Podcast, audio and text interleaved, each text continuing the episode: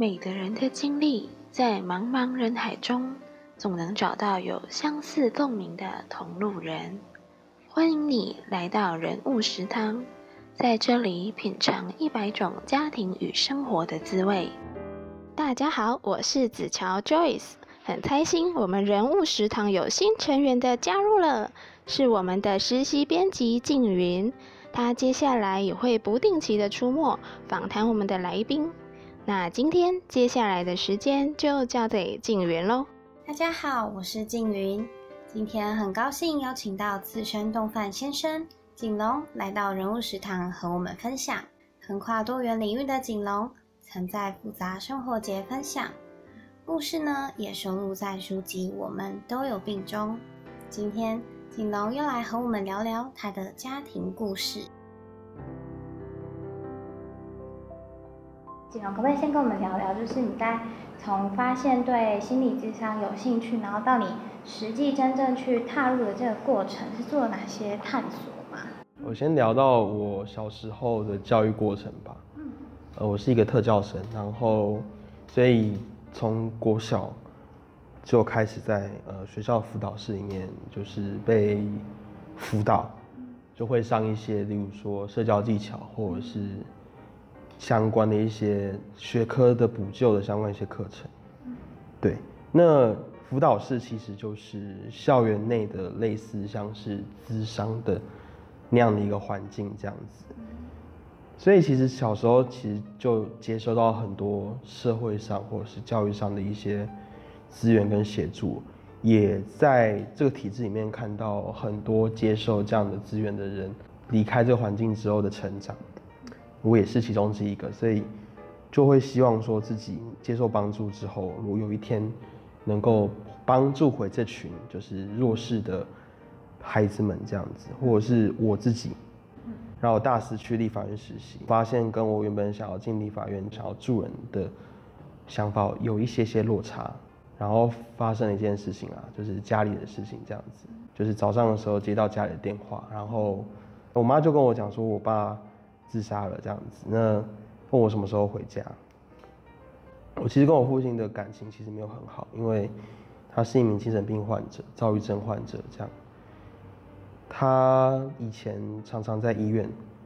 就是住院，那我其实跟他成长，我跟他相处的时间非常的少，所以跟他见面的那个时间点都很难跟他聊些内心的话。我记得那时候我开始感觉到。他是一个病人，或者是说，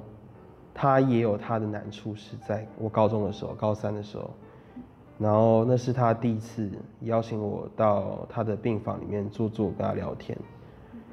我爸坐在床上，说他很后悔，他很后悔过去没有参与我的任何的毕业典礼或者是家长会，因为他不了解我过得怎么样，他不知道我是。怎么学习的，怎么成长的？他错过了那段时间，他希望时间可以重来，让他可以再回到那个时间点，参与我过去。那我才意识到，就是那件那那个过程让我意识到，就是他其实不是不想，而是他没没没能做到，因为他也在医院嘛，他生病。那我才感觉到。那个爱的过程，就是他也其实也是在乎我的，只是他以前因为生病或者是一些原因，所以他表现出来的样子比较像是朋友嘛，就是他其实表现的形态不像是父子，他表现的形态比较像是，例如说高中男生的互动这样，所以我不觉得有什么样，就是他想要试图透过这个过程拉近我跟他的距离。但我觉得那没有父子之间该有的样子，嗯。然后我我爸哥哥姐姐们其实都很关心我爸这个最小的弟弟，所以他也对，就他们也对于我爸自杀这件事情很意外。他们来上香或者是来家里拜访的时候，会跟我说一些他们眼中的我父亲，那我才从另外角度看到。就除了高三那段时间之后，看到他们跟父亲的互动，以及一些情感上面的部分。那后来我大伯邀请我到他们的办公室，给我看我父亲当时候写的那些信。我看那些信之后，又看到了更多那些他的想法，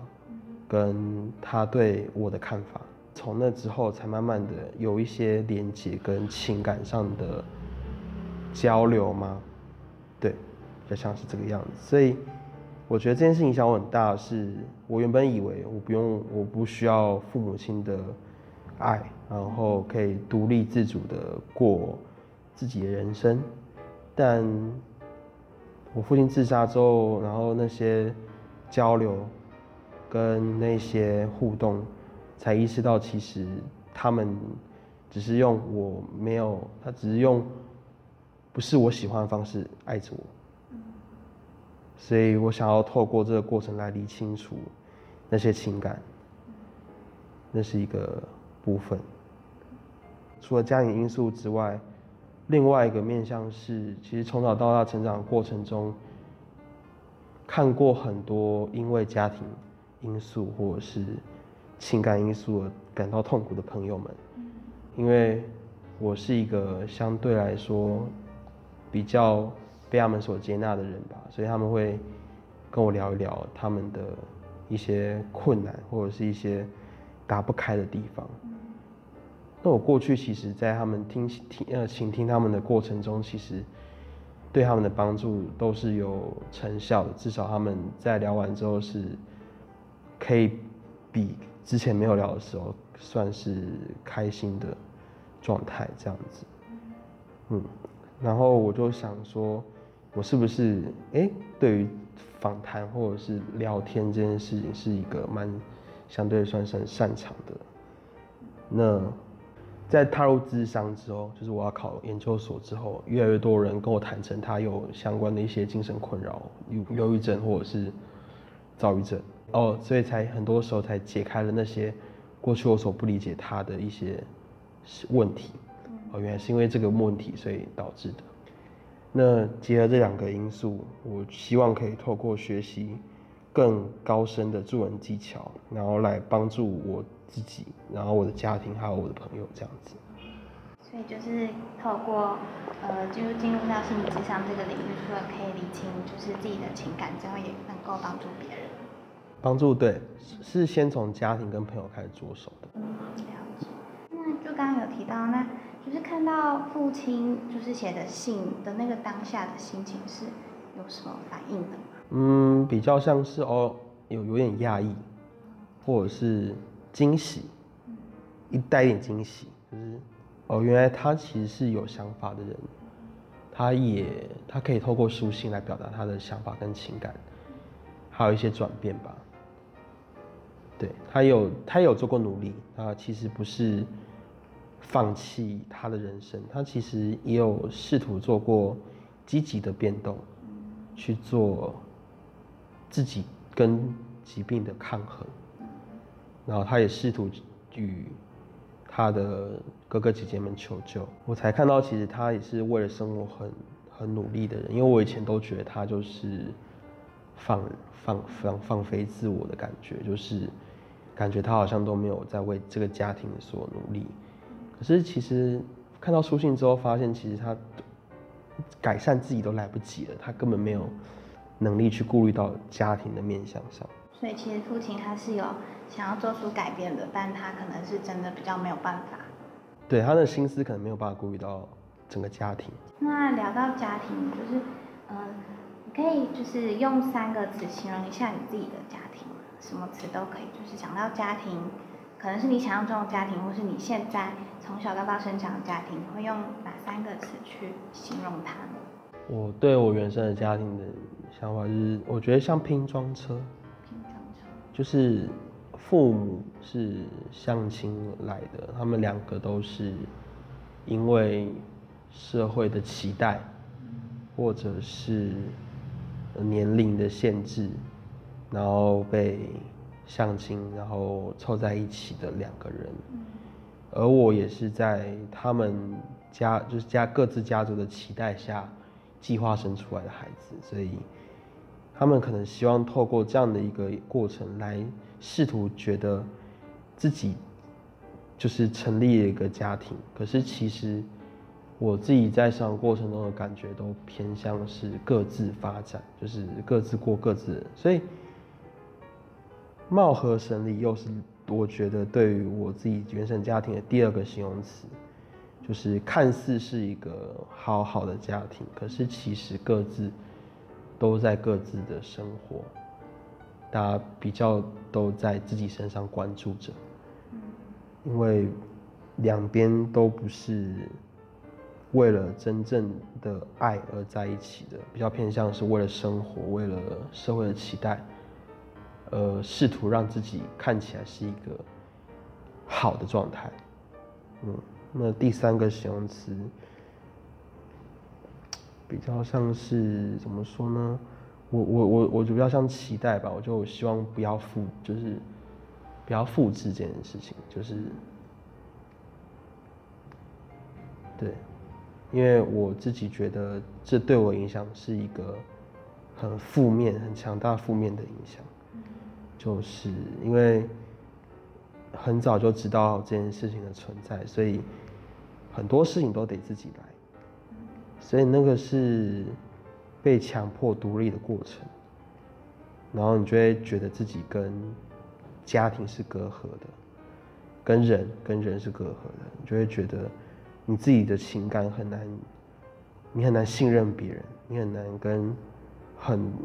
亲近人做很深的交流，因为你会觉得他们没有好好的为你想。那这样就是。嗯，就是如果和父母相处的方式啊，那我提到说未来会有期待嘛，那有没有什么想要延续或者是想要改变的地方？或者是你期待你在可能未来成立家庭会用什么方式跟伴侣相处啊，或者是跟孩子相处？我会希望多倾听吧，因为我过成长过程中其实大部分都会被要求。就是乖乖的听长辈的话，然后做他们想要你做的事情。可是其实这件事情会影响的是你自己的发展，是被局限住的。那我会希望的是，我如果未来有个家庭，我会偏向多听对方的想法，不管是夫妻之间或者是亲子之间，因为。我们都太常表达自己的想法，每个人都有很多很多话想说，但我们都很少去听对方想说什么，所以变得各自讲各自的，没有做真正的沟通跟交流。我希望可以在未来的家庭可以更多一点沟通跟交流，让冲突变少一点。就是透过沟通的这个过程来减少冲突的发生。对，是的，因为冲突的发生都是因为没有好好真正的沟通跟交流所产生的差异，那个差异会越变越大，最后变成裂痕。对，我希望在裂痕发生之前就可以好好的做控制这件事情。就是刚刚有提到，就是希望可以透过沟通，然后来就是减少裂痕的发生，所以是。在原本的家庭中，是因为比较少沟通，所以有发生什么比较大的冲突吗？我记得我还在台中的时候，那小三的时候是我爸妈最后一次在在呃二零一九年之前最后一次谈论离婚这件事情。那时候是我妈受不了，然后。他跟我爸晚上的时候吵很凶，就是吵到阿公阿妈都知道我爸妈在吵架。然后我很记得那个时候印象最深刻的那个冲突，他是我妈问了我一句话是：如果我跟我爸离婚，你要选择我还是选择我爸的这个问题。我那时候很难做抉择。那时候，我那时候被问这个问题的时候，我觉得我自己好像是坐站在哪边都不对的样子，我很为难。可是我好像我好像又要给出什么答案似的。然后我妈就把我带回她的娘家住一个礼拜之后，好像是因为两边的协调，后来又回去了。但那件事情一直都记得是，我觉得那个为难的时刻不应该是由我承担。那你当下是怎么度过那段的心情？那时候心境的变化是怎么样的？焦虑吧，其实也没有度过，就是那段时间就是一直处在。惊慌跟焦虑的状态，就是不知道未来是怎么变化的，因为那是一个变动的环境，那个那是一个未知的过程。离婚这件事情一定会跟过往的生活有很大的差距，包括我那时候问的是你嘛，所以一定会有一些监护权上面的法律动作，那过程在我现在想象起来是会相当漫长的。对就是不知道自己未来会怎么样的状态，就是到底会会就是要搬家吗？还是会不会要转学？会不会跟这个环境脱离？都是未知的。对。那嗯，刚刚有讲到很像比较最有挑战的事情，那有没有比较开心一点的事情？就是和家人相处。开心吗？很少，但是应该不是没有了，有应该是有的。我记得我高大学嘛，大学，我那时候比较少回家，然后一回家的时候，呃，那时候试图想要跟父亲做连接，所以我跟他连接的方式，因为很难用聊天这个形式来跟他好好聊，因为没有什么交集，所以我都用。帮他买便当跑腿的方式，然后他会把便当钱，就是例如说他给我一百块，然后我帮他买八十块便当，那他就会把二十块留给我，说这是你的跑腿费。就是这个过程中相对来说是少数我觉得开心的时候吧，因为就是有付出到什么，也有得到些什么。那你觉得就是在你的这个成长过程中，你觉得哪位家人对你的影响比较深，然后带来一些什么样的影响？嗯，我觉得我父亲跟我母亲比起来，我觉得我母亲对我影响是更深层的，因为至少他在从小到大过程中是比较长的时间在处理我的事务，就是跟学校往来的主要代表人，所以我会觉得我被他影响得很严很深层。我举个例子来说，就是我其实很。不喜欢他常常在我还没有讲完话的时候打断我。他说他会忘记，他想要好好的讲完他所想表达的事情。我其实很讨厌这个行为，因为我觉得我没有被尊重。但我在高中的时候跟我的辅导老师聊天的时候，因为我那时候想要试图跟他辩解，我其实不是那个样子的状态。老师就跟我说：“你现在这个行为跟你妈妈很像。”然后我突然意识到，对，就是我后来就先安静，后来慢慢再回想，对，明明就不喜欢我妈这个行为，那为什么我会在我跟我老师聊天的时候跑出来？我才意识到，其实我被影响得很严重。然后因为这个契契机，所以我慢慢的透过跟别人互动的过程中，来慢慢找出那些我被我妈所影响的行径。跟互动模式，然后一个一个的记录下来。像是我妈很喜欢在跟很多人面前讲述关于自己的辛苦或者是自己的苦衷，然后当对方想要试图给谁建议的时候，他会觉得对方给的建议是在没有了解他的情况下做出来的，所以他会又试图的去。解释回去，那我自己就会发现这些事情，就是这些聊天过程跟互动模式是我不喜欢的，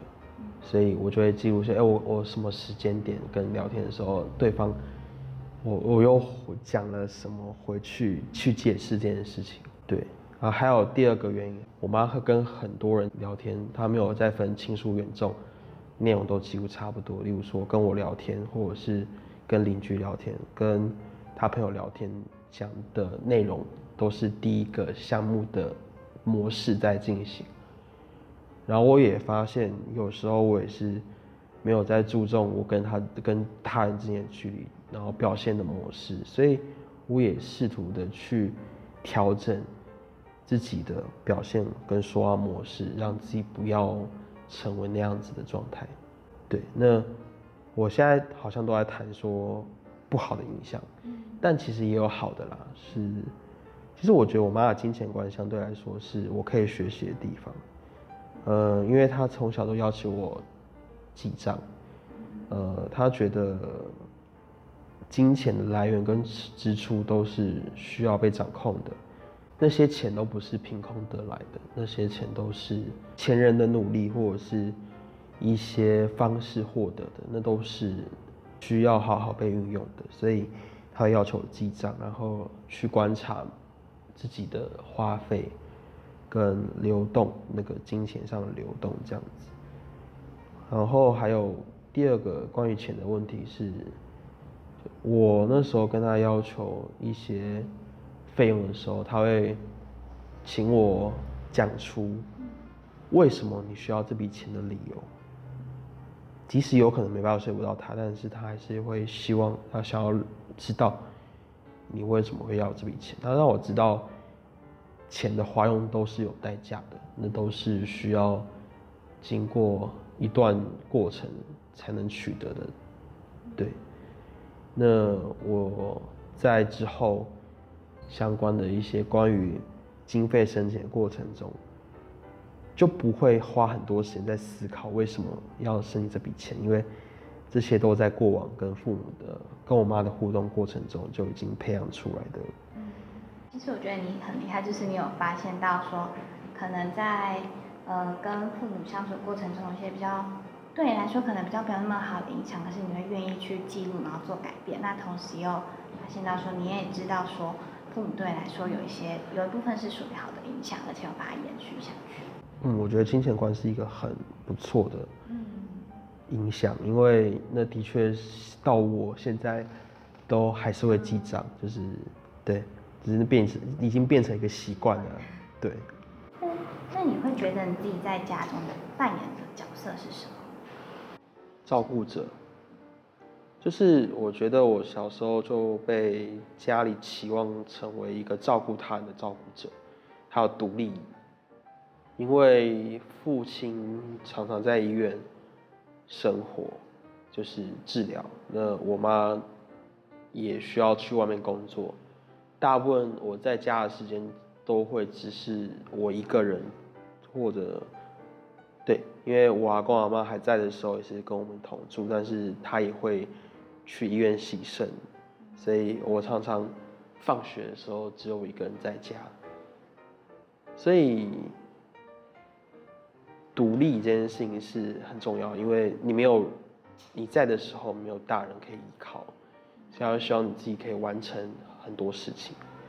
那照顾者的意思是，刚才提到我阿公阿妈以前跟我们家一起住，所以我也需要在放学的时候去医院接阿公阿妈一起回来，然后可能阿公阿妈需要跑腿或者是呃一些帮忙的时候，我也要去协助他们送餐或者是相关的一些就是照顾的部分。对，所以我觉得这两个角色是我在家庭里面被期待成为的样子。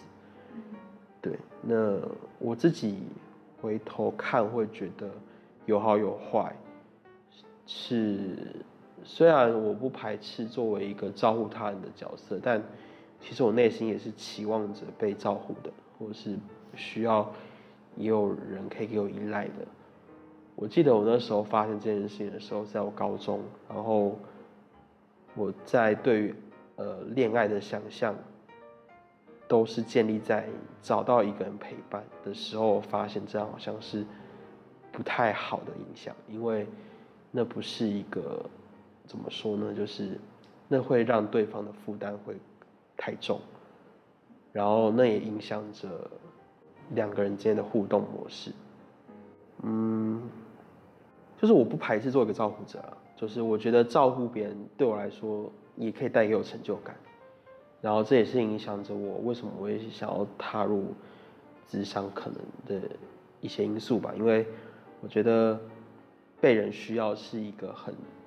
很好的，对我来说是一个感受到我存在有价值的一个很好的成就感的来源，因为我也可以靠靠我的。呃，专业知识或者是情感资源来帮助到一个人，这件事情是一个我觉得很好的一件事情。对，觉得就是呃，在家庭中扮演的角色，那对于你自己有没有造成什么样的影响？就是刚刚除了提到在恋爱上可能会比较希望对方也能够照顾你，那你对你自己在未来的生活是你想要有什么影响？你说在家庭里面吗？呃，就是偏向不需要人家协助啊，独立的人，所以我觉得我跟我父母的情感支持都是非常的疏离的，因为他们对我来说，就是如果只是关，例如说知识或者是金钱上的援助什么的，就是我都可以，大部分的状况都可以自己来，所以就会变得我不太需要他们，可是他们内心也会期望着被需要。所以，呃，我妈会问我说：“你什么时候回家？”或者是“你在哪里？”这样的一个问句来试图的控制或者是拉回那个所谓的连接感。对。可是我发现我很难去回应他们的需求，是因为我觉得那都是没有那么的充满着爱了，都偏向于。更多的限制，所以我会比较难以回应他们的需需求，父母的期望跟需求。对。那你，嗯，你会对于你自己未来建立的家，你有没有一个初步的想象？就是你可能是在整体的氛围啊，或者是角色的组成互动上，会不会有一些什么想象？嗯、呃，我。我觉得这虽然对我来说蛮还还蛮遥远的，对，相对遥远，但我觉得我目前想到的是，我希望平等，不管是子女之间或者是夫妻之间，都是平等的状态，就是我们不会有上，就是比较希望不要上对下或者是命令这样的一个。而是出自于自发性的行为，就是因为我爱你，所以我做这个行为。然后我有，因为我，但这个爱不是我觉得你需要，而是我观察到你的一些特质，所以我觉得那是你想要的，或者是那是对我们彼此都好的这样的一个举动。在家庭里面，小孩子的话，这个状况就是。我觉得夫妻之间都都需要投入心力，也不是只有一方的责任，因为现在这个社会其实男女都有能力出去工作，所以也不是只有一方要赚钱，一方照顾家里。对，那相对来说，我认为两方都要付出努力去为自己的子女做。规划或者是照护，我觉得小孩子不管他怎么发展都是他的自由，只要不要做一些就是违法乱纪的事情，其实那都是他的自由。我希望他可以为他的选择做负责，就是他不管做什么样子的职业的选择，那他的选择都是因为他自己。而不要是因为我跟我另外一半的期待或者是压力，然后让他改变了他的方向。我希望他的选择都是忠于他自己的选择，然后那中间所付需要付出的代价，也也希望他能够他自己的努力而付出，而不是期望着对方一直要为他的想法跟未来买单。对，那你觉得这跟你可能在原生家庭的成长是有什么关联吗？因为我自己选择都是因为自己，我没有因为家人的期待跟想法而做任何的改变跟妥协。那我的确在这个过程中为自己负责，去寻找很多资源来支撑我要做这件事情。对，所以我会希望自己的下一代也是如此，因为这不是不好的事情，因为为自己负责的人很多都很优秀，都做出一番很好的成绩。所以我也希望自己可以成为那样的人，也希望自己的下一代也可以成为那样的人。对。那就是有什么其他想要跟我们聊聊的吗？或是有什么问题吗？我希望我自己越来越好。我是踏上我自己喜欢的自己。那个改变不是因为别人，而是因为我想要成为那样的人。呃，因为我想要成为那样的人，所以我需要别人的提醒，让我让我自己可以成为更好的人。好，那谢谢今天景荣来接受我们的访谈。我很喜欢景荣分享的一句话：改变不是因为别人，而是因为我想要成为那样的人。人的一生中会发生很多不可预期的事情，需要去面对，去改变。但改变没有所谓的好坏，我们能做的就是在面对改变时，为了自己而去改变，并把这份改变好好的延续下去。